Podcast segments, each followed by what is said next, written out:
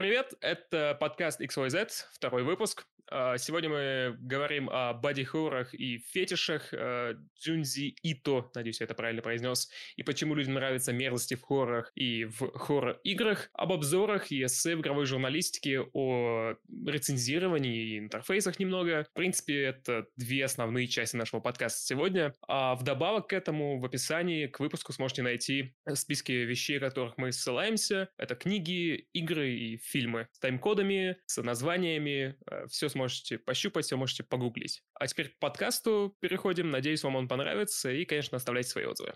А чем там тема была? Комиксы, манга, Джоджо? Джоджо, почему Джоджо? Нет, ну про Джоджо мы как бы тоже можем поговорить. Я ничего из этого не знаю.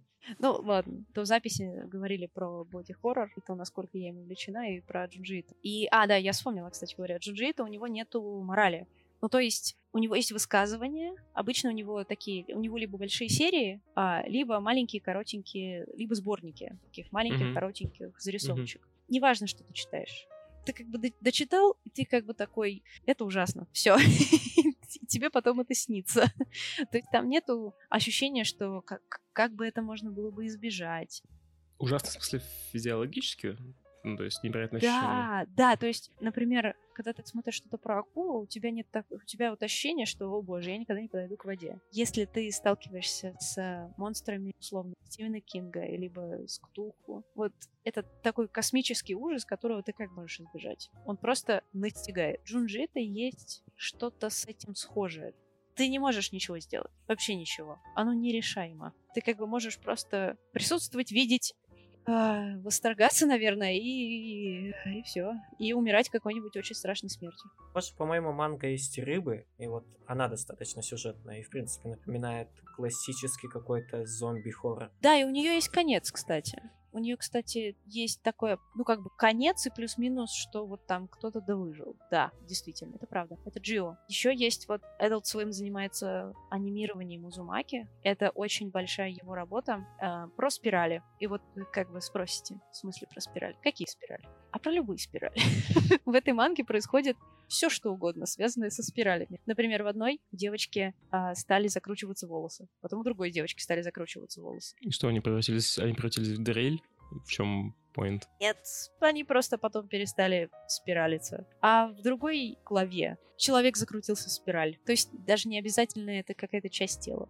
Просто, просто спирали. Все спирали. Я рекламирую Джунджи, это э, потрясающая мангака. Всем совет, пожалуйста, читайте. Половину слов из этого я не понимаю. Джунджи Ито — это имя. Джунджи Ито, мангака, а, э, мангака — это автор э, манги. манги угу. А манга — это японский комикс. Спасибо, не настолько. Ты у нас, Женя, типа вообще в, вне аниме-контекста, я так понимаю. Да, я вне аниме-контекста, вне контекста манги.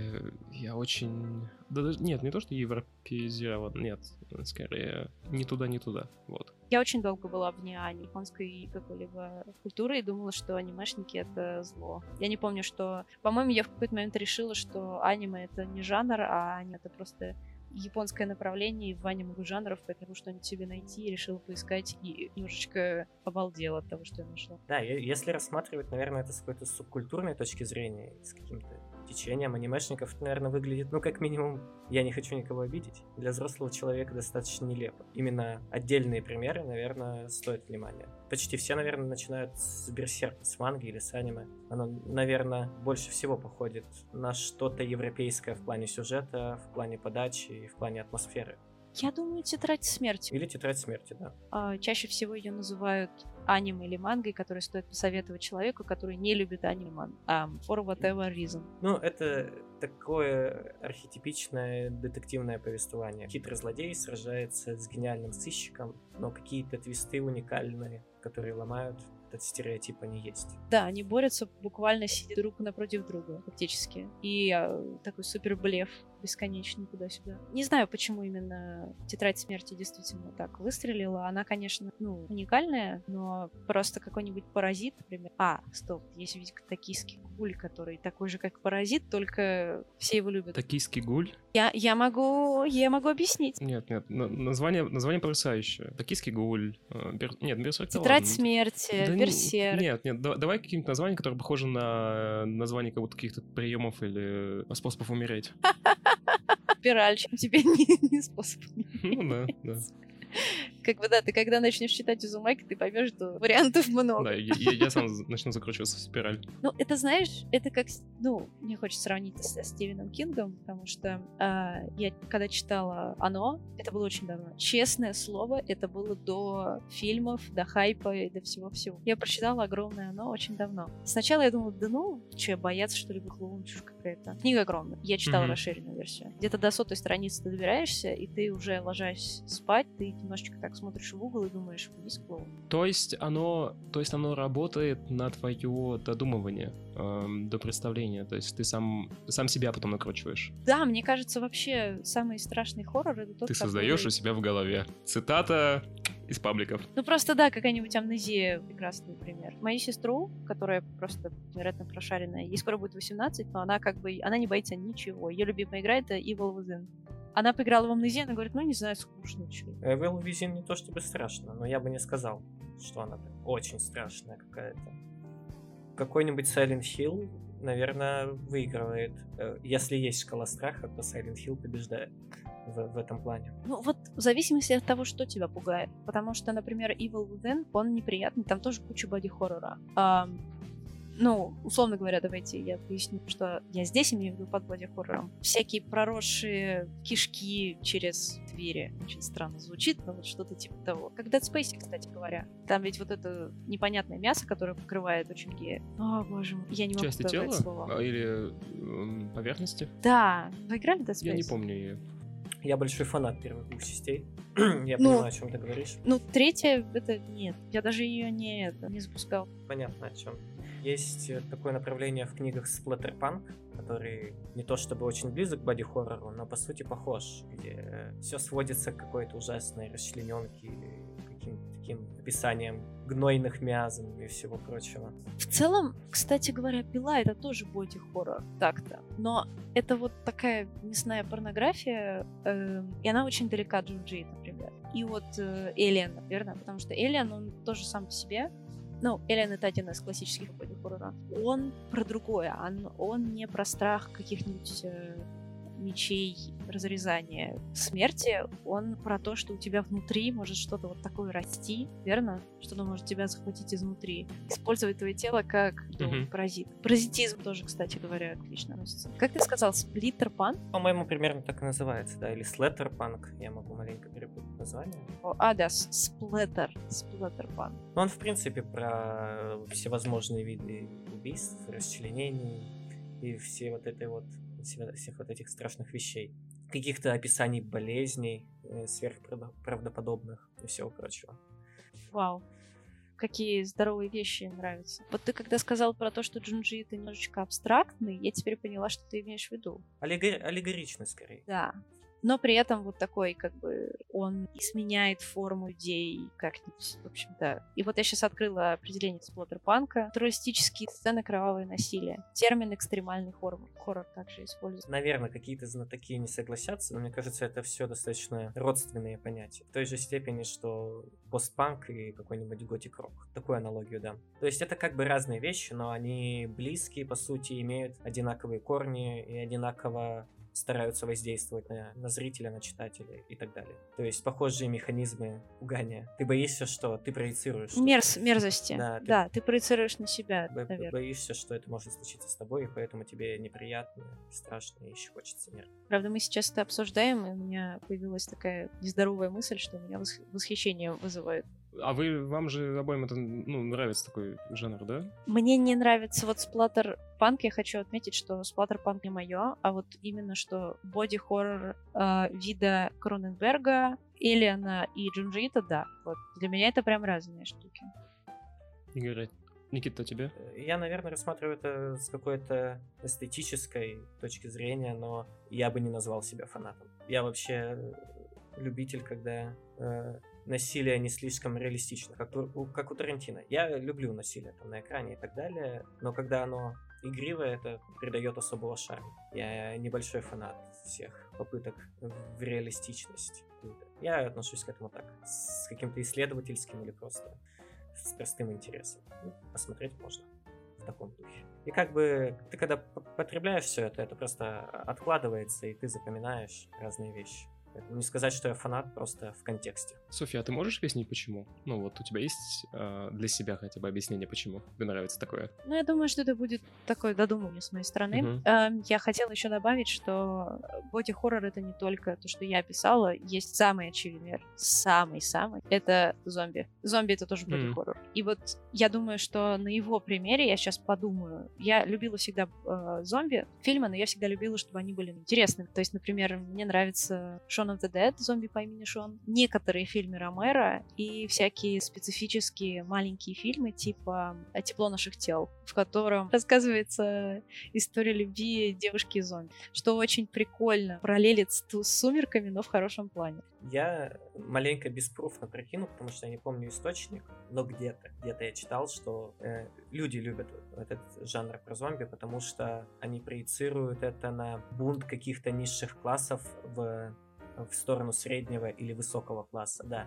Они как бы безмозглые, они вредят, они разрушают, и поэтому этот жанр так стал популярным. Такая аналогия, э, что вот что-то может восстать э, против нашей, например, американской мечты. Зо- Зомби это ж плюс-минус именно в кино американское явление. Слушай, ну про это был очень конкретный фильм «Мы». Ас. Про восстание против белых американцев, только там не зомби. Ну, они чем-то похожи на зомби, но вот это прям то, что ты сейчас описал. Но мне кажется, это немножко надумано сейчас, применимо к зомби. И, кстати, есть фильм, по-моему, называется «Фидо». А, Там зомби выступают в роли борщиков и действительно людей, которые выполняют не очень приятные вещи. Ну, как прислуга. Вот, пожалуйста, два примера ровно на то, что ты сказал. Второе, вт- второе то, что ты из, уже из э, эротики. А, ну нет, как это называется? Фетишей. Во. Про то, что кто-то мебели становится. Я правильно расслышал? Нет, я... Нет? Ужас. Я, я четко услышал, что кто-то становится мебелью. Приятно что-то узнать новое о человеке, с которым работаешь. Нам, нам опасно заходить на сторону фетишей, и особенно когда это соседствует с боди-хоррором, потому что мы перейдем к абсолютно ужасным каким-то О, да. жанрам. Да, пилу не зря называют э, torture Так porn. а, о чем, о чем речь была, если я неправильно расслышал? Я пыталась ответить на вопрос, и потом отбилась. Вопрос был про то, почему мне это нравится. Почему мне нравится боди-хоррор в виде, поясняю, а, зомби-фильмов Джита, и при этом я не люблю слэшеры. Типа спилы это нет. То есть мне не нравится просто, просто насилие. Ну, это все очень объяснение. Да, я всегда любила биологию. И, кстати, это недавно до меня дошло, что вообще я открыла, я впервые за все эти годы решила погуглить, что такое боди-хоррор вообще. Я всегда знала, что это, но видела определение. В Википедии черным по белому написано боди-хоррор или биологический хоррор. Все. Я всегда очень любила биологию. И вот эти все преобразования с телом, которые происходят, как, например, мутации в фильме «Аннигиляция». Да, то есть там, там ведь мир начинает мутировать, и когда они это обсуждают, это не то чтобы что-то плохое. То есть вот эти э, мутации, которые пришли из космоса, они как бы ничего не хотят плохого, они просто Мгм. меняют все под себя. И этот э, морф, он, естественно, никак не подходит людям, потому что люди там пропадают, умирают и все такое. Так вот, наверное, поэтому. Мне вот нравятся все эти преобразования, и меня это действительно напрягает, потому что я, я эмпатичная, я начинаю это пере- переносить на себя, на меня это сильно действует. Есть э, отличный пример. По-моему, короткий рас- рассказ, страниц на 30-40. У него даже игра есть. У меня нет рта, но я хочу кричать. А, ты знакома, да? Да, конечно. Прям эталон вообще будет Да. хоррора как такового. Да, хотя вот как раз здесь, смотри, в этом произведении нету, не знаю, тело менялось или что-то. Здесь тюрьма не твое тело. Вот, ну, в общем, это тюрьма разума. В черном зеркале, когда тоже вот эти вот все странные вещи происходят. Одна из самых страшных вещей там для меня была, это когда а, чувак забирает копию хозяйки что-то в комнате управления домом, что ли. И она не хочет этим заниматься, потому что она же просто копия. Как бы реальный человек, скан получается, на- настоящего человека. А ей говорят, ну ты будешь просто домом заниматься. И она говорит, я не буду это делать, но с учем. Он ее оставляет, этой штукой, он проматывает для нее время, что она там сидит сначала неделю, потом месяц, потом что-то год. И после этого она соглашается делать что угодно. Вот это для меня тоже боди-хоррор. Потому что ты как бы тоже запер. Эта клетка в твоей голове, что-то вроде того. Мне сейчас будет сложно вспомнить название. Это произведение Кинга, и, по-моему, называется как-то «Бесконечный Джоин». Что-то есть первое слово «бесконечный». Там примерно такая же, такой же посыл. Типа люди изобрели межпространственные какие-то перелеты, сверхбыстрые между планетами. Их цепляют в этот момент. э, специальными масками. И ребенок там любопытный, он не ложится спать под эту маску, он задерживает дыхание, и ему не поступает вот это вот снотворное. Для них путешествие для людей там доли секунды, а он из вот этой вот чего-то около телепортации как будто бы существовал вечное количество времени. Тоже этот рассказ там буквально 5-6 страниц, он неплохо описывает вообще вот эту идею психологической тюрьмы. Он, он когда просыпается, все просыпаются, он там весь седой начинает выкалывать себе глаза и всякие такие ужасы делать, кричать, вопить и все такое. А, у Джунжи это, кстати, есть манга на похожую тему, где человек засыпает и спит целую неделю. То есть он просыпается немножечко постаревшим, говорит, ну, он пошел с этим к врачу, он говорит, доктор, сначала я спал день, два, теперь неделю. Это увеличивается. В итоге он спал там 10 лет, 100 лет и какие, какое-то нереальное количество лет, и в итоге он не аннигилирует, он испаряется в прах просто, рассыпается. Вот. Да, и каждый раз, когда он просыпается, он даже не понимает, где он. Ему начинает рассказывать, это все было сон. Ну вот то, что ты сейчас описал у Кинга, это, это просто существование, и все. В Соме, кстати, тоже поднимается сейчас эта тема. Но я решу ее довольно просто. Я считаю, это не существование. Мне кажется, я уже знаю, какой выбор передо мной поставит игра в конце, я уже знаю на нее ответ. Я всех уничтожу к чертовой матери. Вот до чего доводит любовь к хоррорам. Хочется всех уничтожить повышается жестокость, да, да. Ну, кстати, я очень долго избегала хорроров, и в какой-то момент а, на меня перестало действовать что-либо. То есть я смотрю драмы, комедии я уже давно перестала смотреть. Это все на меня это уже не действует давно. Поэтому я перешла на хорроры, на такие, либо на, либо на артхаус фактически. Вот это клево, да, мне нравится. Да, Женя, что ты думаешь про нас теперь? Ну, я думаю, что... Работаем ли мы все еще здесь? А, вполне нормальный и здоровый интерес. А, то есть... Ага. Мне, мне все равно, чем вы нам интересуетесь. А можешь про мебель пояснить? По ме... Мне почему-то послышалось, я спросил. Нет, я услышал это. Я это услышал почему-то. Видимо, неправильно услышал. Даже не знаю, что там было. А... Как только ты услышал стать мебелью, ты такой, да-да-да, да, вот это, про это давайте поговорим. Ужасно. Нет, ряд ассоциаций выстроился в, ну, стать мебелью, это желание человека, подозреваю. Такие, такие штуки я слышал только в том, где люди хотят, ну, фе- у которых фетиши есть, поэтому я взял это с фетишами. Просил вы о фетишах, потому что меня как-то сбило то, что вы перешли с бодихоррора на фетиши, но и спросил. Шут, шут, шутка на вырез про то, как хочется стать унитазом. Да. Извините. Не можешь пояснить? Ну, это распространенный фетиш у людей. ну, типа, быть унитазом и все такое. А, дип. Это было дип. Это не войдет. Дип тоже, э, э, дип тоже связан с унитазами, да. Это не войдет в финальный монтаж. Нам, кстати, надо каким-то образом уйти вот от этой вязкой темы мяса и фетишей. На какую? Слушайте, я зашла, простите, последнее. List of Body Horror Media. Целый список. И знаете, что Сома самое последнее в играх? Сома в медиа Бодихоррора? Ну да, я, я упомянула, что там она тоже так как бы э, захватывает, э, изменяет, там есть что-то вроде Колумбии. То есть, да, never mind, давайте дальше. Ох, отлично, у меня Сома в списке игнорировать. Почему? Не знаю, я когда вас посмотрел, такой, не хочу в это играть. Может быть, может быть, когда-нибудь поиграю. Ну, у меня много игр, на самом деле, игнорировать, там, кажется, сколько-то тысяч. Прокинул, у меня есть некоторые друзья, которые а, отвлекаются вообще об амнезии, там, Соме, Пенумбре и подобных играх. Они говорят, что это отличная игра от первого лица, из которой выкинули все самое интересное. Возможность убить кого-нибудь. Понятное дело, что людям нравится пугаться, но я понимаю, например, почему Женя, например, может не хочет играть, потому что для определенного круга людей это банально скучно. Ну, то есть, да, ты взаимодействуешь, да. Там, разгадываешь какие-то головоломки, но в этом нету прям какой-то динамики, экшена, драйва. Ты не можешь взять лампой и огреть. Там вообще нет драйва. Там там есть единственный драйв, когда ты от кого-то улепетываешь, а все остальное время это ты задаешься философским вопросом относительно того, а энграмма это все еще человек?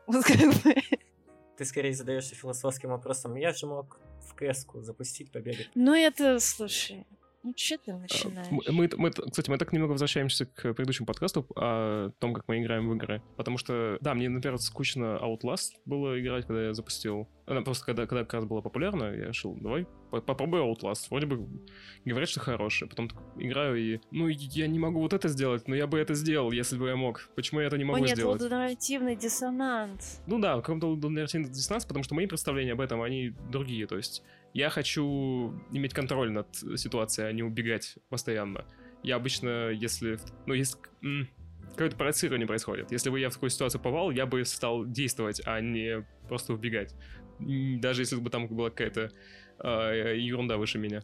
В Outlast очень много нарративного диссонанса, в том числе то, что ты как бы снимаешь на камеру, но при этом там есть э, скримеры из серии с этим, со скрипками, типа «Тудон!» Так, э, типа, давай я просто уберу с камеру, да, и не буду в нее смотреть. Ну, нет, суть в том, что это просто должно быть реалистично, это же footage, как бы. И тут рояль в кустах, откуда-то какая-то музыка откуда-то накладывается, и мне было это смешно. Mm-hmm. Но Outlast, он такой, он, э, он продолжает историю амнезии. Точнее, даже не так actually амнезия продолжает историю Умбры. Так-то. Вот поэтому Frictional Games я стала играть. То есть я Outlast немножечко посмотрела думаю, нет. А вот амнезию я прошла. Ужасно. В смысле, ужасно страшно или плохо? Дискомфортно. Угу. Потому что, во-первых, в Соме они явно снизили градус сложности пазла. А в Амнезии я прям помню, что это просто диск- дискомфортно, неприятно. Ты играешь в игру и получаешь удовольствие, когда из нее выходишь, чтобы попить чаек. Вот, а это было интересно.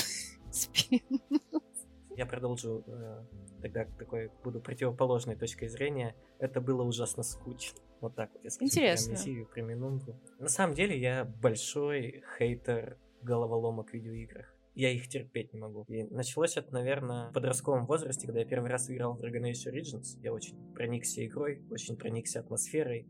И в какой-то момент мне суют, там есть локация, где есть пазлы своего рода. И тебя заставляют их решать. И это так выбивает тебя из всего контекста игры, из э, вообще из темпа игры. И ты думаешь, ну вот, э, будь эта игра фильмом, там бы был этот дурацкий пазл, его бы там не было. Существуй бы... Ладно, мы говорим про фэнтези. Будь что-то подобное, да, существует такая вселенная. Там бы герои тоже не решали эти дурацкие пазлы, потому что их бы никто не строил. Зачем нужны пазлы, если они скучные? И эти же у меня претензии к Resident Evil, потому что жутко сбивает темп. Ладно, если говорить на серьезных щах, Penumbra Amnesia во многом. Игра строится на этих пазлах, это окей но когда их суют э, в какие-то экшен-игры или в RPG-игры, лично меня, и я уверен, еще какое-то количество людей это раздражает. Просто потому что я не просил пазлов. Зачем они мне? Я не хочу их решать. Ну, можно же было бы сделать возможность... Хорошая мысль, начало мысли, да? Игра могла тебе дать возможность обойти этот пазл, например, если бы это была хорошая игра. В еще хорошей игре, лучшей игре, этого пазла бы либо не было, либо он бы был встроен умней. Он бы тебе должен был понравиться. По-моему, Divinity, если мне не изменяет память, там есть возможности обходить пазлы и все в таком духе. В некоторых моментах какие-то такие задачи и вообще решать их множеством путей. Я сначала подумал, что у тебя проблема в целом с головоломками. Я не скажу, что у меня 150 тысяч IQ, но я их просто не люблю решать. Это, наверное, какие-то побочные эффекты гуманитарного э, склада ума. Но да, мне жутко их скучно решать, и они меня вообще вгоняют в депрессию и заставляют просто сказать, я больше не хочу сегодня играть. А в, а в игры, а в игры Playdead ты играл? Inside и Limbo? Limbo я прям очень-очень давно проходил, тоже в каком-то около подростковом возрасте, мне кажется. Ну и как? Когда игра сама по себе строится на головоломках, это окей. Я уже этого жду, я на это настроился. И от Limbo у меня не было никаких плохих впечатлений, хотя, честно признаться, просто потому что, наверное, не мой жанр, мне было не так интересно играть, как какую-то ролевую игру. Ну, звучит как нарративный диссонанс. Софья, что ты можешь нам рассказать о нарративном диссонансе? Ты не представляешь, сколько всего мы тут уже... Сколько всего ты затрагивал, сколько слов вы говорили, которые меня затриггерили уже несколько раз. Я я.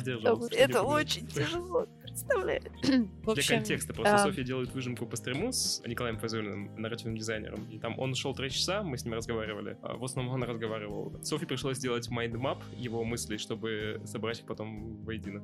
Я, кстати, хотела что-то сказать до этого по поводу нарративного, и я забыла. А раз уж мы заговорили об играх, может, обсудим, как обозревать игры? Вот это настоящий боди-хоррор. Да-да-да.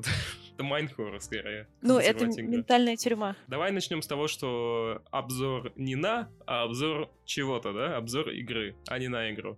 Все, а, с этим мы мне это надо записать. Да? Все, все, кто, все, кто так, все, кто так пишут, сразу же могут, могут у, уйти из чата. На самом деле мы с Никитой э, разгоняли эту тему как-то, обсуждая ее. И... А в чем была у нас, у нас point изначальной проблема? Я немного забыл. Из чего мы ее вывели? Изначально мы вообще отталкивались от того, что просто игры сложнее обозревать, чем другие медиа. Чем, например, книги, фильмы или музыку. Это вообще невозможно, да, абсолютно.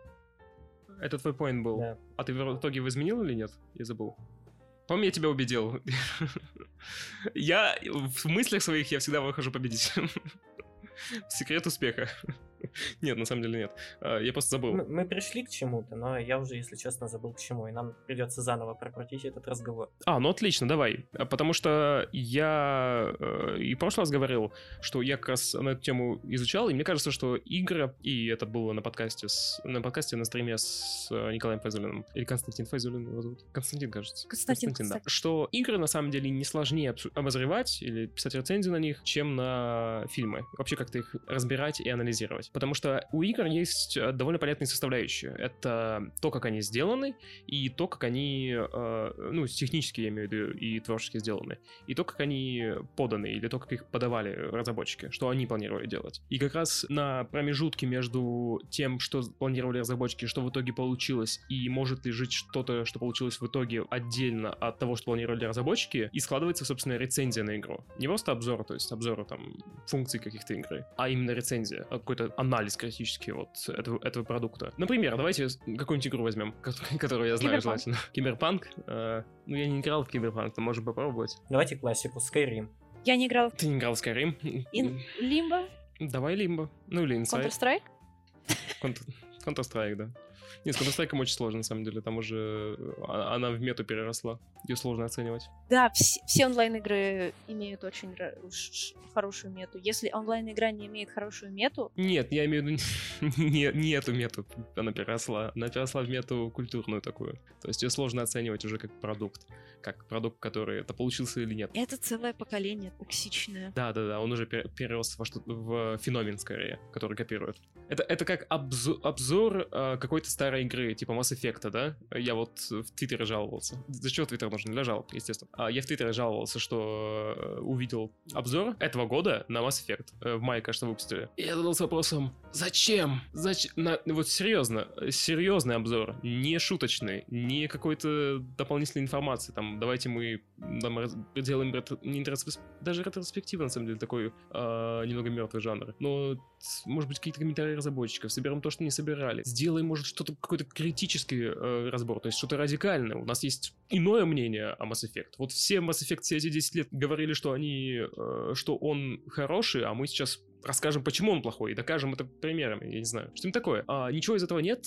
Канал просто на серьезных щах выпустил обзор Mass Effect. Там было все то же самое, что сказали во всех других обзорах, и ничего нового. Собственно, непонятно, непонятно зачем. Я забыл, как, конечно же, из чего я вел эту мысль. Пока не начали рассматривать игру, тут э, подойдет вот это моя противоположная точка зрения в том плане, я как раз говорил не о ревью на свежую игру, например, о свежей игре, да, например. То есть мы с пылу с жару что-то разбираем, какой-то ход-тейк. Я говорил именно об осмыслении игр. Через какое-то время, когда ты уже поиграл, ты что-то поискал, какие-то смыслы нашел, какие-то отсылки, какие-то особенности. Как, например, э, Кинопоиск делает про кино, да? Mm-hmm. Очевидно, что они черпают источники информации из академических статей, академических источников, просто потому что кино существует очень mm-hmm. давно, и есть э, традиция вообще кинокритики, киноревью и так далее. У видеоигровой там, журналистики, да, скажем, такая традиция многим меньше, наверное, раза в два, а, а российская-то и в раза три наберется, если не в четыре и тебе просто сложно искать источники и сложно работать с формой, потому что ее как таковой нет. У, нас есть какие-то, да, там на ютубе эссеисты, которые стараются разбирать там э, особенности мира Кадзимы по часу, ища параллели с Тарковским и советским кинематографом. Но это все-таки такая большая форма. Я говорю о чем-то быстром, о том, что понравится рядовому пользователю. И я не говорю, что невозможно сделать, да, что-то в духе кинопоиска, как они делают про кино, разбирая какой-то отдельный фильм, а сделать то же самое про игру. Просто это будет сложнее, потому что тебе сложнее выстроить параллели, сложнее найти информацию, потому что ее меньше. И вообще игровая индустрия как таковая не то чтобы академично, по крайней мере в данный момент, и тебе сложно найти хорошие авторитетные источники, на что можно ссылаться. Тебе все равно так или иначе приходится додумывать. А чтобы это не было скучно, например, да, многим приходится это еще превращать в комедийный контент. Поэтому, например, у нас большинство российских вот этих вот эссеистов заигрывают с комедийной формой, mm-hmm. так или иначе. Если не с очень смешной, то все равно мимасик накинуть все и так далее. Какой-то серьезной аналитики, наверное, проблематично ее создать.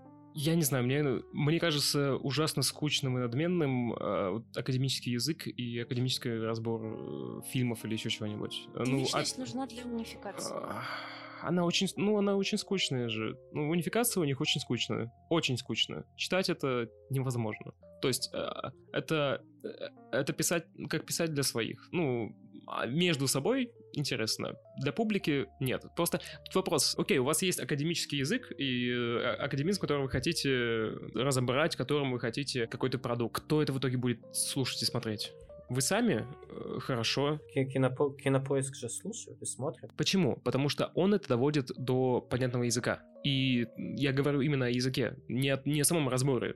Окей, разбир, разбирайте как сколько хотите, а о том, чтобы этот язык в итоге был понятным э, людям, которым вы собираетесь это объяснять. Если вы собираетесь это объяснять. Если вы для себя пишете, без проблем, пишите как хотите. Кому-то объясняете, то и кинопоиск тоже адаптирует. Он адаптирует это так, чтобы это было интересно. С играми ты сказал, что нет, э, не выработан такой язык, и что нельзя о нем... В чем в чем конкретно твой поинт был? Что нельзя интересно рассказывать? Нет, смотри, вот, например, у кино есть куча книг про кино, где есть все определения, все вот эти вот тезисы, они написаны таким единым академическим языком, который ты можешь перевести на обычный обывательский. В игровой индустрии, понятное дело, что есть и книги и так далее, но какой-то э, единой, единого направления мысли нету. И многие, например, актуальные вещи очень сложно найти. Если что-то появляется новое, тебе сложно найти какую-то информацию о ней. И сложнее провести параллели и так далее. То есть нету унификации, как сказала Софья. Э, унифицированный язык намного проще сделать понятным другим людям, как некоторые, как некие вещи, которые просто разбросаны по всему интернету, тебе приходится собирать их по крупицам, может даже спрашивать у знатоков, да, в определенной области. А, ты имеешь в виду, что нет э, юнифицированного языка, с помощью которого мы рассказываем об этих вещах, об играх, э, рецензируем их, разбираем их, так? Да, и главное, нету серьезной критики, которая помогает как-то унифицировать вообще, в принципе, вещи, концепции, идеи, опять же, термины. Почему у нас э, в кино, да, столько много теоретических трудов? И в литературе, например? Да потому что все время существовала литературная и кинокритика, да даже музыкальная критика, и с музыкой также. А видеоигровая критика, ну это даже до сих пор, по крайней мере, если в Америке это еще окей звучит, то в России это часто сталкивается с какими-то предубеждениями, ну, мол, это дело несерьезное. Ну, у нас есть обзорчики, что там искать критиковать. Ну, в таком духе. Ну и еще упомянем, что игражур имеет достаточно такую... Э, Окей. Не самую Окей, я тебя понял. Давай теперь буду объяснять, почему это все просто, по моему мнению, э, естественно. Я до этого объяснил, что игры разбирать можно, смотря на то, как их позиционировали разработчики, смотря на то, что такой продукт получился, из и из этого находя какое-то целостное, потому что игры, на самом деле, еще больше, чем фильмы, раскладываются на э, составляющие. Это могут быть э, довольно скучные составляющие, на которые раскладывали раньше во всех журналах. Это какой звук, проиграбельность, картинка, графика, какие там еще были глупые клише по всему этому поводу. Эти технические штуки. И, по-моему, разбирая игру, очень важно,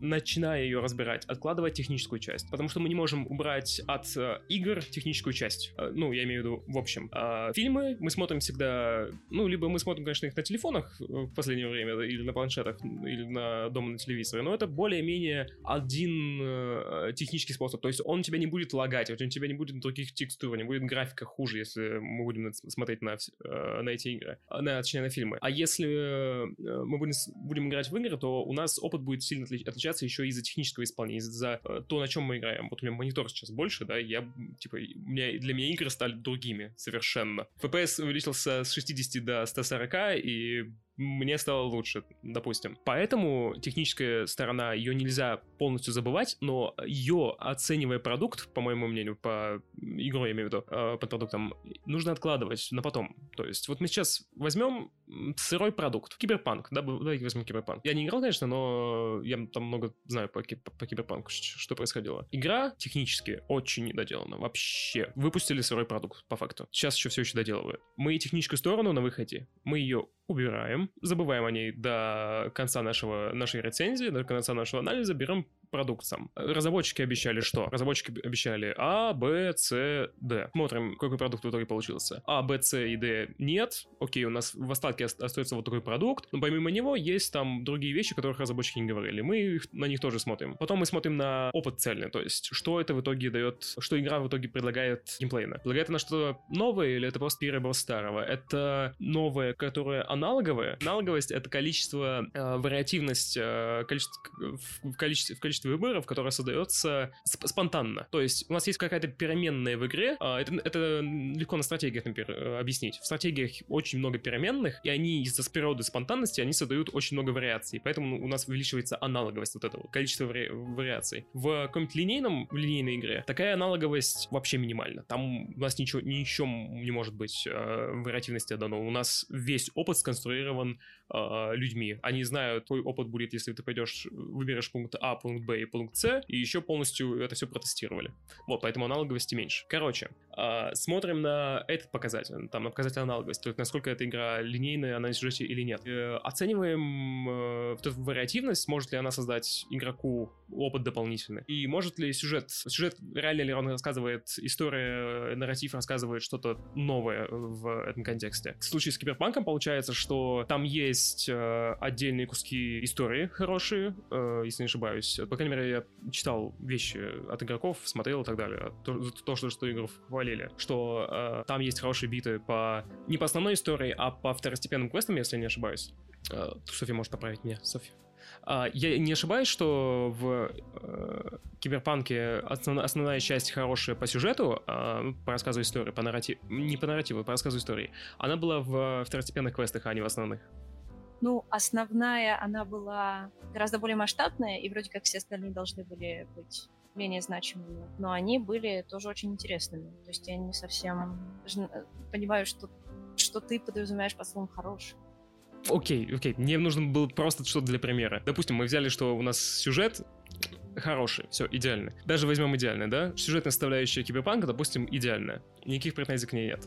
Претензии у нас ко всему остальному геймплею, к обещаниям разработчиков, которые не, не, они не сделали в игре, поэтому опыт, который разработчики, может быть, планировали и обещали, он не соответствует тому, что э, есть. И тут даже вопрос, на самом деле, я чуть ошибся, не в обещаниях как таковых, того, что разработчики хотели показать, а в их намерении. То есть тут, конечно, нужно смотреть там источники, то есть что они хотели делать. По-моему, у них, у них были цитаты вроде «открытый, дыш, дышащий мир», да, вот этот вот вся маркетинговая чушь по каждый э, каждый человек э, в мире живет своей жизнью, вы можете за ним проследовать и посмотреть, что с ним. Вот, вот, вот. Это намерение разработчиков показать. Опр- оправдались ли они? Нет окей, у нас есть сюжет, да, э, геймплейная часть, аналоговая часть. Насколько игра без этого создает на самом деле опыт, который можно, который, как тот Говард говорит, игрок может по достоинству оценить. Это какой-то опыт, который игра создает сверх того, что разработчики задумали. Или наоборот, вопреки тому, что разработчики задумали. Если она его создает, и он вам нравится, его можно оценить как, как какой-то достойный опыт, которого не было раньше, например. То есть это игра, которая, если его не было раньше, значит, она вводит, вводит этот опыт. Его никто до этого не сделал. Если он был уже раньше, значит, можно с чем-то сравнить. Если раньше было в каком-то игре лучше, значит, тоже можно сравнить. И из этого вы сделать вывод. Мне сейчас немного сложно об этом рассуждать, и извините, если это все звучит расплывчато и водянисто, потому что я-то не играл в Киберпанк, я только слышал о нем. А, но вот, пожалуйста, вам критерии для того, чтобы оценить игру, для того, чтобы оценить продукт. Если бы я рассказывал об игре, которую играл, которую знаю, давай я пример возьму из стрима по Jedi Fallen Order. Разработчики там, а, явно, они планировали историю приключения не то чтобы в открытом мире, да, они обещали, что мы побываем на разных местах и так далее, и на самом деле игра все это дает. Дает чуть-чуть в другом ключе, нежели э, можно было напридумывать себе, смотря на все это, но разработчики честно показывали это все. Они честно показывали, что да, вот там меч, например, это вот у нас не Джеди Ауткаст, он не рубит, не разубает вещи. У нас э, довольно все таки линейно. Вот так это будет, вот так будут выглядеть сцены, вот так будет выглядеть э, геймплей, и в итоге игра такая, такая, как ее показали. Может быть, плохо показали масштаб, хотя он тоже там относительный, но в, итоге игра такая, как, а, как ее показали. Хорошо, мы, этого, мы это берем. Геймплей в итоге, который получился и который разработчики задумывали и рекламировали, и также показали, нас, нас задача не оценить их маркетинговые хорошие э, достижения, что вот они молодцы, как рекламировали игру, так и показали. Нет, нас задача оценить игру, да, э, как у рецензента. Поэтому мы смотрим на этот опыт. Он как опыт новый, он что-то новое дает, он комбинирует какие-то вещи, предоставляет что-то новое, либо он улучшает, наоборот, надстраивает над тем, что уже было, и из этого создает что-то новое. Если да, то мы можем сказать, что это хорошая игра, например. Если нет, то можем предъявить, предъявить какие претензии какие-то, что вот в этом, в этом, в этом она плохая, но в целом-то она хорошая. В случае с Jedi Fallen Order там ужасно, там не то что ужасно, там очень вторичный сюжет. Ужасно вторичный сюжет. Он уже был рассказан в, сериале Повстанцы, он каким-то эхом копирует э, сюжет фильмов, не сюжет фильмов, а там некоторые тропы фильмов, э, пытается стать чем-то новым, но в итоге ничем не становится. И в итоге э, геймплей, э, то есть опыт, который игрок может пережить, получить новый от этого, и которые, на самом деле, игроки, если посмотреть отзывы, очень сильно оценили. У Fallen Order на Steam, если не ошибаюсь, 90% положительных отзывов. Я согласен с, с ними. Может быть, по истории нет. Нужно ремарку сделать, что история вторичная, если вы знаете другие истории в этой вселенной. Если вы их не знаете, то она вполне может понравиться. Я, например, когда писал рецензию, я об этом написал. Если вы не знаете, вам понравится, вам очень понравится. Но если вы там ждете, ждали другой тип игры, то вам он не понравится. Если вы знаете историю, то вам тоже понравится, потому что это будет очень хорошим опытом не только в этой вселенной, но игровым опытом. Там есть умные штуки, там есть э, механики и взаимодействие с миром и между, э, между нарративом и вот этой вот аналогостью, которая, которая создается, такие, что можно... Не такие, что можно что-то сделать, а такие, которые, которых не было в других играх. И поэтому это хорошо. Такой опыт, который в Jedi Fallen Order можно получить, его нет в других играх. И поэтому это хорошая игра. Вот если сложно это все объяснять. Если просто, то оно там выливается вот в рецензию с какими-то поинтами объяснениями. То, как это грамотно и хорошо подать, вот ваш мысленный процесс в итоге. Потому что сейчас это, наверное, звучало плохо, потому что я демонстрировал мысленный процесс на ходу, пытался поинты из этого выстраивать. Но текст или материал ваш в итоге, ролик вы делаете, аудио, что угодно, вы можете его заранее сценарно составить. И обрисовать это легче, лучше, доступнее для читателя. У нас вместо академического языка об аналогости получается э, интересный рассказ игроку, который не просто описывает игру и говорит, световые мечи дубинки, враги плохие, локации все они очень маленькие, почему не Dark Souls, поясняет глубину и достоинство игры. А, я вот хотела у тебя спросить по поводу новизны. Опять же, знаешь, это все равно неоднозначно звучит про хорошесть, про действительно новые или, или новые механики. Что есть хороший геймдизайн в рамках того или иного жанра? Например, я могу тебя спросить, вот в Counter-Strike там есть сюжет? Нет, сюжет там точно нет, там есть э, нарратив определенный. Нарратив есть в любой игре, давай так. Ну да. Вернемся к Файзулину. А, но суть в том, что там угу. есть environmental storytelling. Но он, но он не важен игре. Вот, вот Смотри. кто определяет угу. эту важность? Почему? А вот мне важно, например.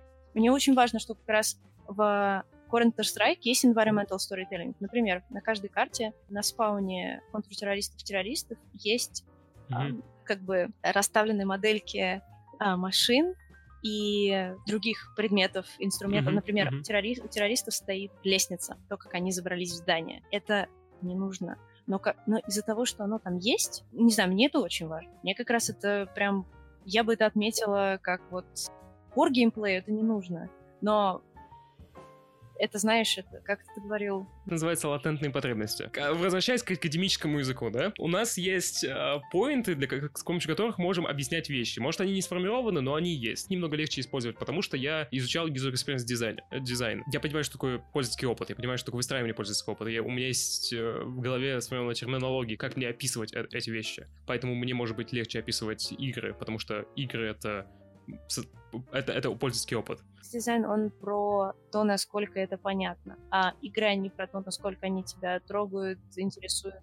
User experience не, не, не о том, чтобы понятно было, user experience о, то, о выстраивании опыта в целом, да. Просто, просто это опыт не в играх, это опыт скорее с какими-то техническими штуками, с продуктами. Игра тоже продукт. Мы об этом на стриме говорили, что если бы user experience дизайнер пошел в игровую среду, он скорее бы всего заинтересовался геймдизайном, потому что это, ну, близкое. Это вот выстраивание... Мне кажется, что в компаниях больших все равно есть user experience люди. Это я на другом подкасте говорил, что на самом деле user experience дизайнеров нет, потому что интерфейсы рисуют художники обычно в компаниях, а не user experience, user experience дизайнеры. Если бы user experience дизайнеры рисовали интерфейсы, они были бы удобными. Не-не-не-не, я, я поэтому говорю, что но для того, чтобы посмотреть, как работает э, интерфейс, нужен user experience и, условно говоря, тестер, не знаю. Давай быстренько. Штука в том, что в игровой индустрии э, интерфейсами обычно занимаются геймдизайнеры, программисты и художники, не user experience дизайнер. Никогда. И поэтому, ну, если вы были, были на обсуждении, на, как это называется, курилках у дизайнеров, да, которые, ну, дизайном продуктов занимаются, а, передовым, и спросили бы там, как вам интерфейс э, игр, все бы сказали говно. Все.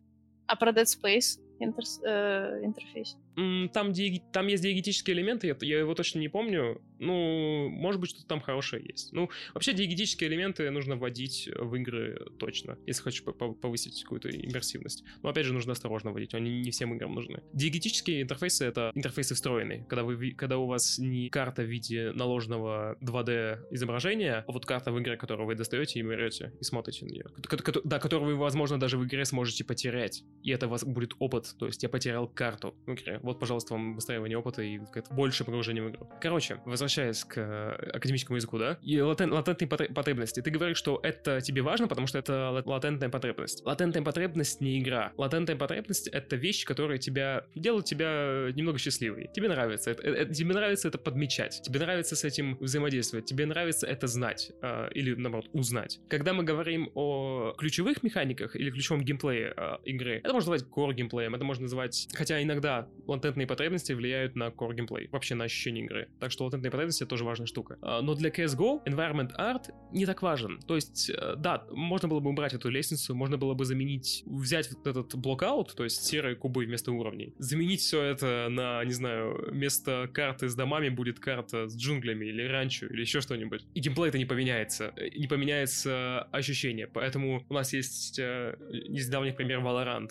в котором, ну, дизайн уровней, он немного сделан со скидкой на механики Valorant, но э, тем не менее там дизайн уровень похожий на CSGO, потому что игра примерно такая. Если, если бы мы играли в блоки пустые, а не в, ну, визуал вот этот вот, то они бы были похожими очень сильно. Очень сильно похожими. Ну, почти идентичными. Там есть некоторые типа способности, вот это все. Они не так сильно или сильно влияют. Я не смотрел игры по Valorant, поэтому не могу сказать. Один раз играл, но как бы мои скиллы по CSGO, они очень слабые. И если бы мы играли в Blackout, и это важная составляющая, на самом деле, для рецензента отделить игру от визуальной составляющей, но при этом не забывать ее. То есть, потому что иногда вот эта вот латентная потребность маленькая, или несколько маленьких латентных потребностей, могут составлять геймплей, э, могут составлять, точнее, итоговый опыт от всего этого. Хороший пример — это Inside. Там Константин Файзулин на, на стриме говорил, что Inside плохая игра. Ну, не плохая игра, а что такая посредственная головоломка, там ничего нового нет. Да, но вместе с визуалом выдающимся и вместе с фоновым нарративом, всем остальным, что создает э, Inside, она создается и в итоге выстраивается в этот uh, decent experience, то есть uh, такой достойный опыт, который можно оценить, которым игрокам нравится. Это можно видеть по оценкам игры, это можно видеть по восторженным отзывам обзорщиков. Блин, так называть их обзорщики, да? Не рецензент, обзорщики. Ужас. Начинаю превращаться в XBT, похоже. И, игра... Нет, я не буду так говорить, это отвратительно. Рецензенты? Э, ну, рецензенты, да, но как бы обычно просто рец... не рецензии пишут. По-моему, рецензия это что-то, ну, чуть более обдуманное, чем просто обзор э, на игру. Нет, у XBT Ревьюер. Ну, это то же самое, что... Э, ну, ладно. Не, просто у XBT был э, в прошлом году со скандалом Потлоу второй. Они игражеров называли там игра шлюхи. Ролик целый выпускали о, об этом. И, и, и сценки там делали. Вот э, все... Как, какую бы сценку сделал, сделал бы блогер в такой славяноязычной среде. А, о какой группе социальной, элит, социальной группе лиц? Гопники? Ну нет. Кавказцы. Ну нет. Ну, сексуальные меньшинства. Ну, типа, и крашухи, и гражуры, и так далее. Да, он, ну, с ним было выражение, типа, вот сидят они там и дурачат друг друга, и пишут рецензии. Не хочу таким становиться, извините, если что-то задел. Просто обзоры в текущей форме, по-моему, это просто пересказ э, игр, пересказ впечатлений. Это, это то же самое, что открыть отзывы э, на Steam или еще где-нибудь и почитать там мнение. Никакой рецензентной работы, никакого анализа, никакой журналистики на самом деле в этом нет. И поэтому оно ничего не добавляет. Вот когда вы видите все эти прикольные нормальные эссе о фильмах, которые так написаны, вот он здесь показал, сделал отсылку и так далее, это все, да, правильно, это все из академизма выходит. Оно рассказано хорошо, но оно из, из академизма выходит. Академизма, который, вот теперь я согласился с Никитой, видимо, академизма, которого в индустрии игр нет, потому что нет э, никакой и не хватает, да, потому что нет никакой культуры написания. Но я не согласен, что нам нужны э, для того, чтобы рассказывать об играх, использовать академический язык. Ни в коем случае. Об играх нужно рассказывать интересно. Но, опять же, не тупо, потому что тысячи обзоров э, одинаковых игры, нафига. Как бы, можно просто в Steam зайти и оценку посмотреть. Скажи, а какая вообще цель у журналистики? Про... Не прорекламировать игру, верно? Разная. Э, с классической журналистикой есть, которая стоит на защите граждан. Ну, то есть, не защите граждан, а информировании граждан о каких-то важных вещах, которые им нужно знать, чтобы делать э, повседневное решение, да?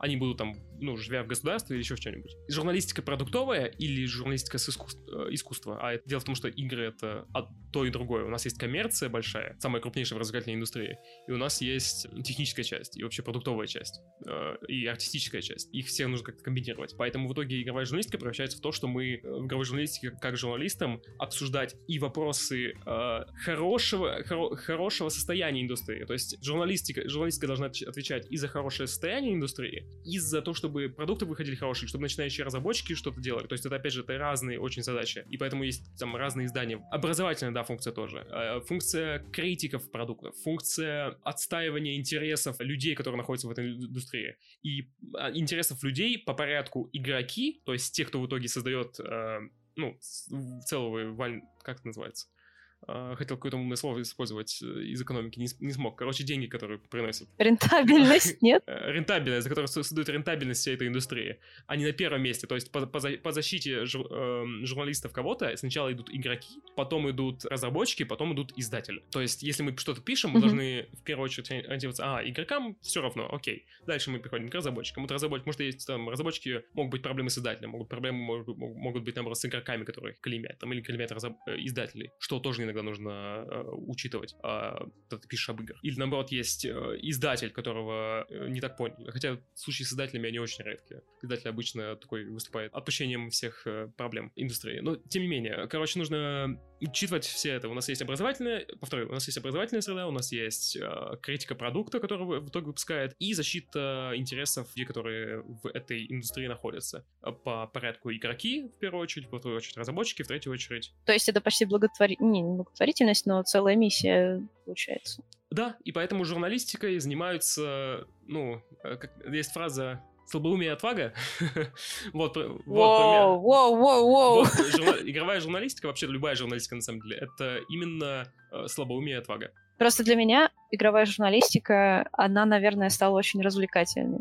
И критика, которую я смотрю, она в том числе, даже если она желчная в целом, я как-то уже даже к этому привыкла.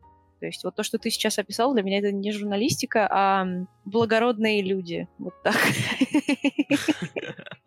Ну, журналист, журналисты, по сути, и должны быть благородными людьми. Это вот те, кто... То есть зачем к журналистам идти, да? Почему нельзя блогера смотреть? Блогеры по части развлекательности уделают любого, любую, любое издание, любой журналист. Так я... Слушай, а блогерство, почему? Я считаю, что блогерство — это вполне себе журналистика сейчас. Mm, потому что блогер... Опять же, ну, можно быть журналистом и блогером, да, но блогерство просто по сути своей — это не журналистика. Нет, скорее, ты скорее да. создаешь себе образ, э, какой-то образ, и создаешь себе образ, ты можешь рассказывать об интересных вещах, а даже журналистов журналистских каких-то вещах, но все равно ты работаешь на себя, а не на вот, интересы какой-то индустрии, которой ты освещаешь. Но это уже личный выбор. Но я просто всегда думала, что это и личный выбор в целом любого журналиста работать на себя. Да, или... но всегда легче в любой отрасли э, быть журналистом в медиа, ну, в какой-то большой среде, потому что у тебя тогда появляется больше людей, которые могут тебе помочь, у тебя появляется какой-то больше коллективный вес материалов твоих и узнаваемости издания, и credibility, то есть отношение аудитории к нему. К тому, что Софья сказала о том, что журналистика в последнее время все чаще развлекательная, мне кажется, если в России и да, то где-нибудь на Западе, мне кажется, наоборот, игрожур становится еще серьезнее, еще на более каких-то серьезных вещах, сильнее лезет в политику, в интертеймент и так далее, исходя из каких-то там идеологических соображений, да, неважно каких.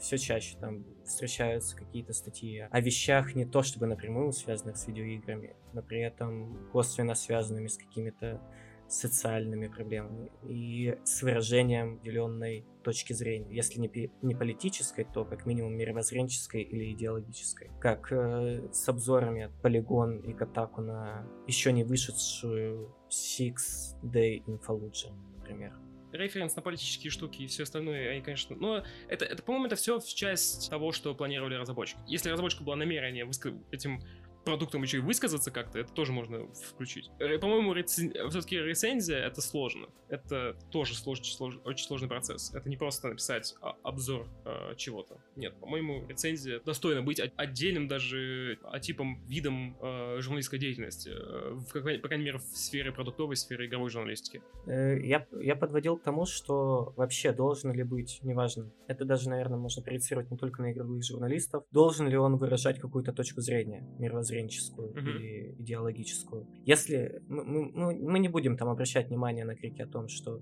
SGV всех захватили, если человек искренне придерживается какой-то позиции, вот, вот этой вот своей, да, неважно по какую сторону баррикад, должен ли он как журналист на вроде бы, вроде бы нейтральном издании э, высказывать свою идеологическую или мировоззренческую точку зрения.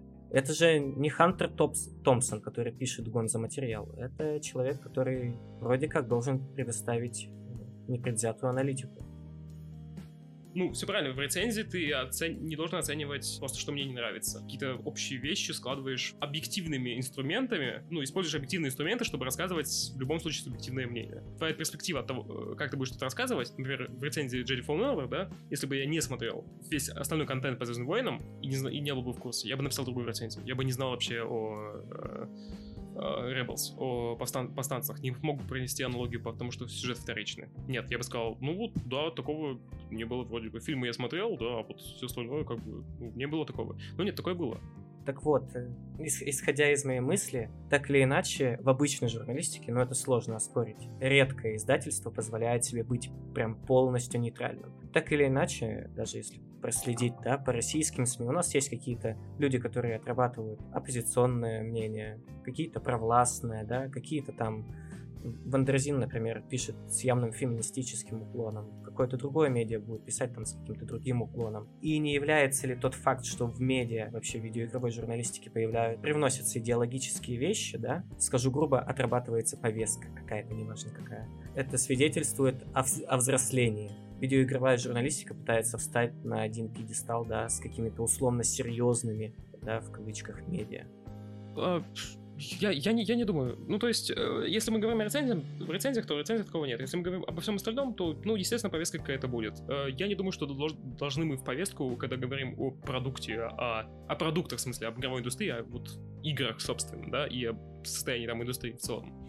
А, что мы должны сильно сдаваться в повестку. Конечно, будет издание, которое будет, там, например, конфликт с Blizzard защищать или, наоборот, его игнорировать, а может быть, даже поддерживать. Ну, я имею в виду сторону, которая не, не бастует, а, наоборот, Бобби Котика и компанию. А, если говорим о рецензиях, они в любом случае ну, должны быть unbiased, потому что там, там нечему быть не biased. То есть, вот можно описать, что разработчики в Тлоу 2, да, они рассказывают об А, Б и С, и можно совершенно не никак не это не оценивать. В смысле, не оценивать вот этот вот э, нарратив этого рассказа. Ну вот, история об этом, да. Она получилась хорошей, то есть убедительной, ну, вроде бы да. Ну, конечно, можно все равно, если у вас большая повестка на другую сторону, сделать какое-то критическое замечание, но в итоге оно в такой среде продуктовой не должно сильно уходить в к реальной жизни, скажем так. Это все равно э, часть искусства, это все равно часть развлекательной среды, и в ней, по-моему, нужно ну, оставаться внутри развлекательной среды, а не выводить это. Вот мы сейчас игровое издание, которое будет рубить правду матку и говорить о социальных проблемах. Этим сильно Катаку грешит, например. То есть вся, повестка все равно будет. У XYZ, например, это повестка. Мы э, пытаемся делать э, индустрию, отечественную индустрию игр лучше как-то. Мы рассказываем о геймдеве, там, культуре игровой цифровой, чтобы э, делать отечественную индустрию лучше. У ДТФ это ну, новость мира игровой культуры и, и цифровой культуры. Они хотят просто сообщать об этом и быть источником, и не источником, может быть, но ресурсом, с которого будут э, люди другие узнавать об этих вещах. Как они это внутри себя делают, объективно или пытаются сделать объективно или нет, я не знаю. У них просто другая повестка. Они, они поэтому не делают контент, который делаем мы, не делают контент, который делают другие люди. Это нормально. Это повестка все равно будет. Нужно ли зарываться повестку настолько, чтобы пропагандировать определенную вещь? Нет, потому что это уже будет пропагандой. У журналистики, несмотря на то, что вам может что-то не нравится в журналистике в том, как рассказывают какое-то издание об игре вашей любимой или о вашем любимом чем-то, у журналистики все равно есть объективные инструменты, которыми можно в журналистике писать, собственно, вещи и рассказывать о них. Грамотный редактор, например, и главный, главный редактор, главный шеф, шеф-редактор, тот, кто в итоге выпускает материал, тот, кто согласовывает их, чем издание отличается от блогера, да? Блогер может что-то сказануть, ему плевать, ему никто не, не одернет, не скажет, подожди-ка, ты вот, вот здесь вот ошибаешься. Ему это потом скажут в комментариях. А в издании есть там редактор, есть хотя бы второй человек, который это посмотрит и задаст вопросы перед тем, как ты опубликуешь материал. И вот эти вот вопросы и то, каким в итоге выйдет материал, они будут, или, ну, или, например, должны соответствовать повестке издания. То есть мы не будем, как Катаку делала, или IGN это делала, если хотите поддержать Палестину, то присылайте донаты сюда. Вот, типа, ну, я бы такое не выпустил вообще. То есть, мы не говорим об этом. Это сложный конфликт, это никак не относится к игровой индустрии. Давайте мы не будем об этом говорить. Но IGN, там какое-то из их изданий, они решили так. Притом у них, по-моему, смешно было, что одно издание говорило в поддержку Палестины, а другое в поддержку Израиля, если не ошибаюсь. Господи, я надеюсь, что ты ошибаешься, боже мой. Одно из подразделений, их там много. Господи, а, ладно. Ты можешь погуглить IGN и там Израиль и палестинский конфликт. А, я на прошлом подкасте говорила, почему меня вдруг потянуло в гейм-индустрию в какой-то момент. И я тогда рассказала, насколько игра может дать богатый опыт. Опять же, я вернусь, вот ты сказал тогда про новизну. У меня пошла мысль про то, должна ли игра, должна ли она быть инновационной, должна ли она что-то новое изобретать. Потому что игра может быть абсолютно любым опытом. Начиная с э, ходилки, как там была эта первая игра, я забыла, вот на Half-Life, по-моему, была. Эдит Финч. Два названия игры, я постоянно их путаю. Короче говоря, ходилка, которая была, самая первая на Half-Life мод, там не было геймплея. И фактически игра состоит из, скажем, механики, интерактивность мира, аудио, причем это музыка и ну, оз- озвучивание мира в целом, визуал в целом и какое-то общее ощущение, наверное, от игры я, я пытаюсь сейчас как-то обобщить, но при этом, знаю, все, все игры, они совершенно по-разному компоненты подают. Например, как обсуждали, Inside, у нее упор на визуал и ambient музыку фактически. Это не лимбо. Лимбо это был пазл, причем довольно забавно, что в лимбо пазл это не совсем каноничный пазл, потому что ты узнаешь, можно пройти или нет, и как это вообще проходить путем умирания постоянного.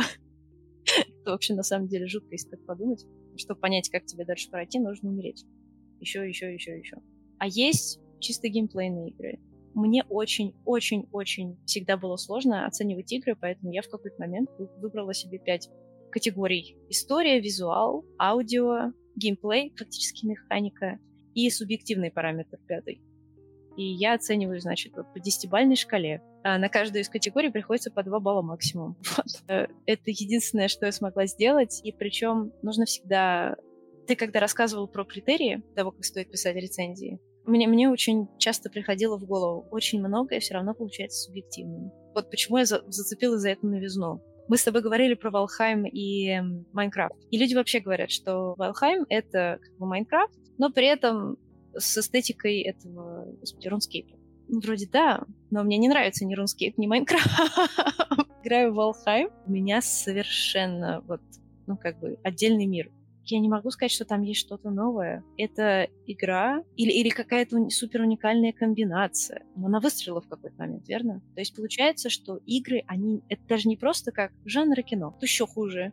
Как бы хуже в плане того, что еще более разнообразно. Кроме того, что у нас будет, может быть, упор на какой-то из отдельных элементов. Либо это визуальная новелла с историей, либо это арт в инсайт, либо это какая-нибудь музыкальная игра, где нужно, ну вот на гитаре играть фактически. Там просто музыка и механика. Все. Музыка, механика, музыка, механика. Все.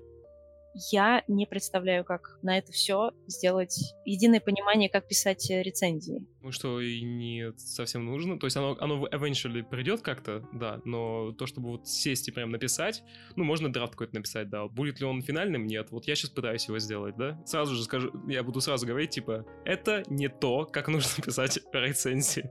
Это мои изыскания на, эту, на этот счет. Например, Valheim, а, ну, у нас же, почему? У нас в киноиндустрии есть примеры. У нас есть примеры блокбастеров, да, которые, ну, примерно одни и те же. Ну, вот, э, что-то что было в блокбастере отсюда, что-то отсюда, что-то отсюда. И Valheim ведь, он, ну, да, тебе дарит новое впечатление, тебе может понравиться какой-то блокбастер, но вот эта игра, правда ли она ее через 5 лет вспомнят, там, через 10? Но это не критерий при оценке сейчас, точно не критерий при оценке сейчас. Ты при оценке сейчас можешь сказать только, что Вальхейм — это decent, то есть э, такая достойная игра, но не то, чтобы очень нового в ней много. Ну, она хорошая, она хорошо сделана, но вот в ней ничего нового нет.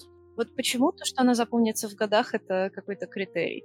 Это не критерий, это скорее... Вопрос времени? Point, point, который тебе подсказывает, что вот этот вот продукт, он, может быть, если ты его проглядел тогда, то он на самом деле был, был чем-то. Что-то в нем не нашли, поэтому к нему возвращается. А если не... Да ладно, сейчас просто такое, как, такое количество поток медиа, что... Ну да, да, да, да. Так что, может быть, Valheim будет как бы сказкой через... Я, я... Что ты? Подожди, я не пытаюсь защищать его. Через 10 лет, через 20 лет мы все будем играть в Valheim. Valheim станет meta-universe. Epic Games ее купит, и мы будем все в своих аватарах, бананах э, бегать по Valheim. Говори, давайте быть продвинутыми и слушать Мэдисона. Мэдисон сказал, что как New World будет через 10 лет. New World это, это ММО про, про от Amazon? От Amazon, уже да. есть, нет? Ну, в смысле, но оно, оно как бы, понимаешь, он сделал интересную параллель. он сказал, что когда Warcraft, ну, условно говоря, на заре все тогда влились, и вот было клево, а сейчас как-то, ну... Нужно, нужно смотреть, потому что я не играл. Я, конечно же, не саркастичная была а. все это время.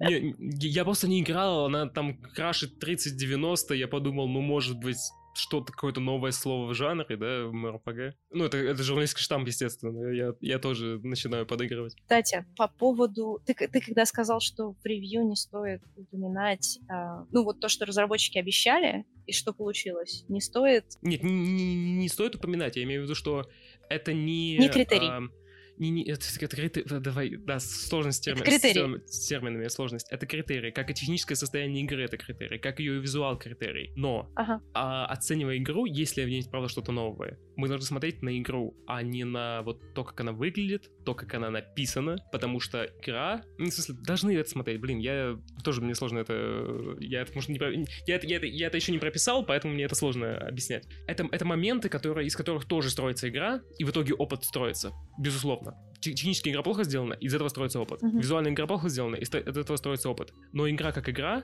вот действительно да. ее запомнить через сколько-то лет, да, или нет? Да почему? Да зачем? Да какая да разница? Потому что, потому что это маркер, это маркер, это маркер. Это, не, это, это точно не, не, не важно сейчас. То есть, когда игра не выходит, вообще плевать. Запомнит ее через 10 лет, не запомнит. В ретроспективе, потому что, опять же, на примере нужно конкретно посмотреть. Я не могу себе сейчас сказать вот что-то конкретное. Не, я не, не, не требую. Нет, ну, блин, это все, это все равно нужно, если мы говорим по оценке. Что, э, если посмотреть на какую-то игру в, в ретроспективе, то мы можем убрать графику, мы можем убрать техническую часть. У нас останется эта творческая часть, то, как игра продумана, она что-то новое вносит и да и дает, она комбинирует что- что-то во что-то новое. В итоге вот это вот на голых остатках э, само по себе работает хорошо, да еще и с добавлением оно вносит новые смыслы, например. Или наоборот даже. Игра ведь может быть перевертышем, то есть она может быть, может ничего нового не давать, но выполнена техни- технически и артистически настолько, что вот ее будут, ее будут поэтому, поэтому вспоминать. Либо наоборот, ее запомнят поэтому. Потому что она абсолютно пустая игра, то же самое, что мы видели сто раз, но как она выглядит, как она э, играется, посмотрите на эти всякие лат- латентные штучки. Э, и вот эти вот латентные штучки, они ведь в итоге и относятся к э, артистической части, тому, как, как игра выглядит. Оно не как бы, ну, может быть чуть-чуть, в каком-то смысле, э, еще и быть творческой частью, в смысле, вот как играется. Но в большинстве случаев это косметическое что-то. Латентное часто, часто косметическое, оно не обязательно.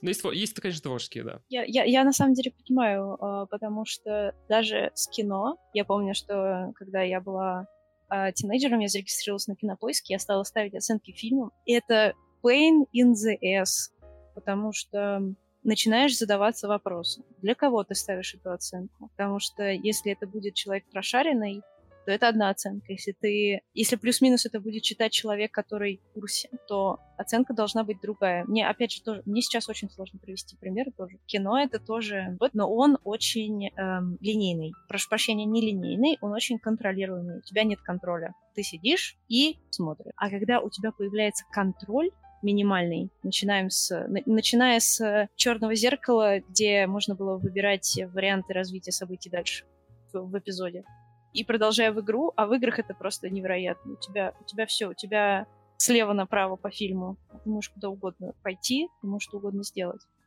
И здесь возникает такое количество вопросов, что... Ну, то есть я сейчас стала писать... Мне кажется, из-за того, что я стала играть в игры в какой-то момент, теперь могу писать рецензии на фильмы со спокойной душой. Потому что мне теперь кажется, что на фильмы написать рецензию это не так сложно. Ну, как бы рецензии, рецензии. Ну, потом, опять же, я пишу, прошу прощения, так, не рецензии, не обзор, ничего такого, просто заметки.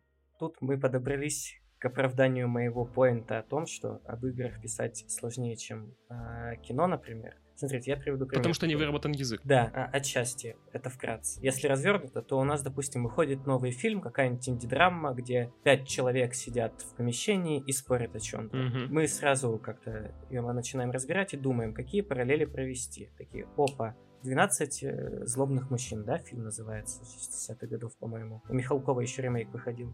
И мы сразу понимаем, ага, это популярный фильм, по нему 100% есть огромное количество информации. 100% его разбирали и режиссеры какие-то в институтах, и можно найти, и на ютубе найти, и разборы драматургии можно найти, и выстроить с, с помощью того, что мы нашли, связи, да, какие-то параллели найти, или обосновать какие-то вещи, которые мы увидим в этом новом фильме. С играми такого не прокатит. Вышел Valorant, и чтобы его как-то подробно осмыслить, мы могли погуглить что-нибудь, не знаю, CSGO, да, новый. А команд, компания как бы не выдает никаких секретов, каких-то очевидных вещей, ну, которые можно увидеть, да, сбоку, не так уж и много можно найти крупных разборов, потому что большинство э, игровых журналистов рассматривают поверхностно. Ну, это КС, такая графика, такие оружия а людей, которые как-то это изучают, копаются, пытаются воссоздать что-то, и на основе этого можно было бы предположить, как это в Valorant работает, потому что разработчики, очевидно, нам не раскроют, как они э, там дизайнили уровни, какие у них секреты дизайна уровней. И тут либо додумывай сам, либо пытайся найти какие-то супер глубоко зарытые источники на каких-нибудь форумах э, десятилетней давности темы ищи. Вот такой у меня поинт. То есть пока э, видеоигровая индустрия не изучена полностью, нет, неверное слово, пока видеоигровой индустрии нету хорошей критики, нету хороших критик и академизм, попрошу, да, академизм бы все это конспектировал, критики бы хорошие понимали какие-то концепции, даже если бы критик разбирался, допустим, в звуке и в level дизайне, он уже создаст э, статью на голову выше, чем большинство его коллег. И он создаст такие источники, которые смогут цитировать другие э, журналисты, да, или вот просто это, люди Да, извини, я, я прерву, потому что, ну, клянусь, потому что это, это важный поинт. Э, цитирование. Э, цитирование таких же, таких же вещей. Можно ли ее процитировать? Если вот эти вот все мысли, это просто то же самое, что вы сказали, только то, что то же самое, точнее, что вы могли бы написать, только написанное другим человеком, ну, вряд ли, да? Если ее не цитируют, если ее цитируют, ей есть мысли какие-то, и она раскладывает игру, цитирование — это хороший параметр, чтобы понять, э, насколько хорошо сделал рецензент работу свою. Да, если рецензент, например, очень подробно расписал, как, не знаю, созданы шейдеры воды в mm-hmm. отдельной игре, и прям копнул в это, то человек, который начнет изучать, да, мы говорим сейчас, например, о журналистах, изучать особенности создания шейдеров воды, наткнется на эту статью, процитирует его, сам узнает эту информацию. И так по цепочке, по цепочке, чем больше вот этих вот людей, кто работает в освещении, да, mm-hmm. видеоигр, будут э, узнавать новые вещи, новые концепции, тем журналистика сама по себе видеоигровая будет становиться более компетентной, что ли, Поэтому, кстати, важно, наверное, журналисту э, как-то пытаться изучать какие-то еще прикладные вещи, чтобы... Ну, потому что должен быть, да, должен быть журналист, э, гейм-журналист. Угу. Типа... Угу. Тут я маленько не согласен с тем, что нужно иметь конкретно, конкретно узкие знания в видеоиграх, хотя желательно. Если бы видеоигровые журналисты были, в принципе, например, человек очень подкованный в кино, да, он бы реально увидел какие-то прикольные отсылки. Кован, понимаешь, как работает драматургия, ты в сценах увидишь какую-нибудь прикольную работу камеры, ты, может, поймешь структуру сюжета какую-то особенную, да, не классическую. Но это значит, что ты сможешь делать ревью на Uncharted и еще на что-нибудь типа такого, но на ну, тогда тебе придется по такой логике добивать, если ты не хочешь заниматься какими-то техническими вещами, да, узнать, как работает дизайн или звуковое оформление видеоигр, mm-hmm. тебе нужно узнать что-то, что подходит тебе, да, особенности нарративного дизайна, особенности какого-то там э, драматургии видеоигр и так далее. Да. Да, это, это все к природе комплексности игр. Нас столько всего в них происходит, что столько различных программ и людей это обычно делает, не считая игры, которые делает один человек. Поэтому важно иметь... Ты не можешь знать все сразу, у тебя просто не хватит времени в жизни. Поэтому важно иметь, в принципе, источники, на которые можно ссылаться. Мне кажется, не каждый там киноэссеист э, буквально все знает о всех режиссерах, но он понимает, на что он может ссылаться. Вот мы и закончили на лозунгах. Бывайте, бродяги. Всем удачи.